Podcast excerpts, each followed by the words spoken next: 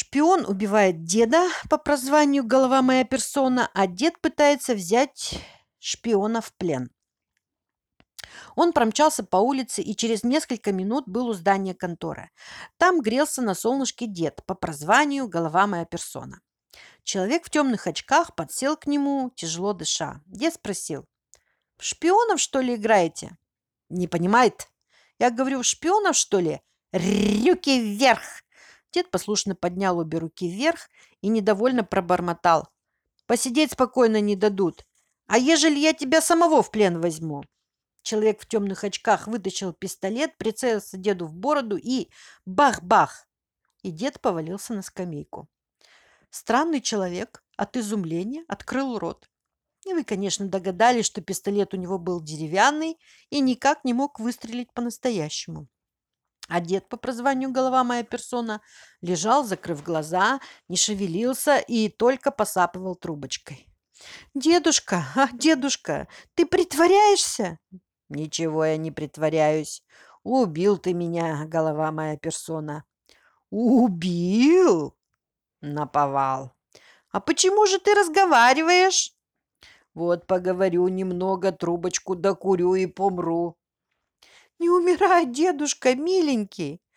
«Нет, помру», — упрямо повторил дед. «А тебе отвечать, голова моя персона».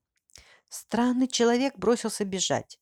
Дед быстро сел, позвал. «Был хвост!» Из-под скамейки выпал заспанный пес. «Усь шпиона!» Пес по кличке был хвост, в несколько шагов догнал странного человека, обижал его и отрезал путь к отступлению. Смешно это был пес, за Соня, между нами говоря. Просыпался он только для того, чтобы поесть и почесаться.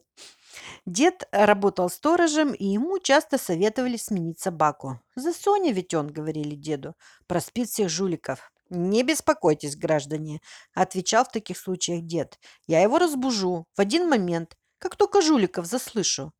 Вот и сейчас был хвост тут же на дороге задремал. Поэтому дед через равные промежутки времени будил его криком «Усь!» «Дедушка!» – попросил странный человек. «Убери ты своего зверя!» «Не понимает?» – ответил дед и принялся неторопливо набивать свою трубку табаком. «Не так уж часто в нашем поселке шпионы встречаются. Я вот первый раз встретил. А ежели мы с Былхвостом задержали шпиона, то не отпустим. Отведем его прямо в милицию. Отпусти, дедушка!»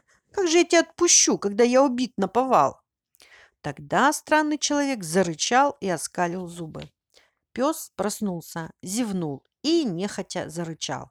Странный человек вытащил пистолет, прицелился в пса и крикнул «Бах-бах!». Пес зевнул и ответил «Гав-гав!». Странный человек хотел выстрелить еще раз, прицелился и крикнул «Гав!». И вдруг был хвост начал пятиться все быстрее и быстрее, а дед не своим голосом закричал «Брысь, брысь отсюда!»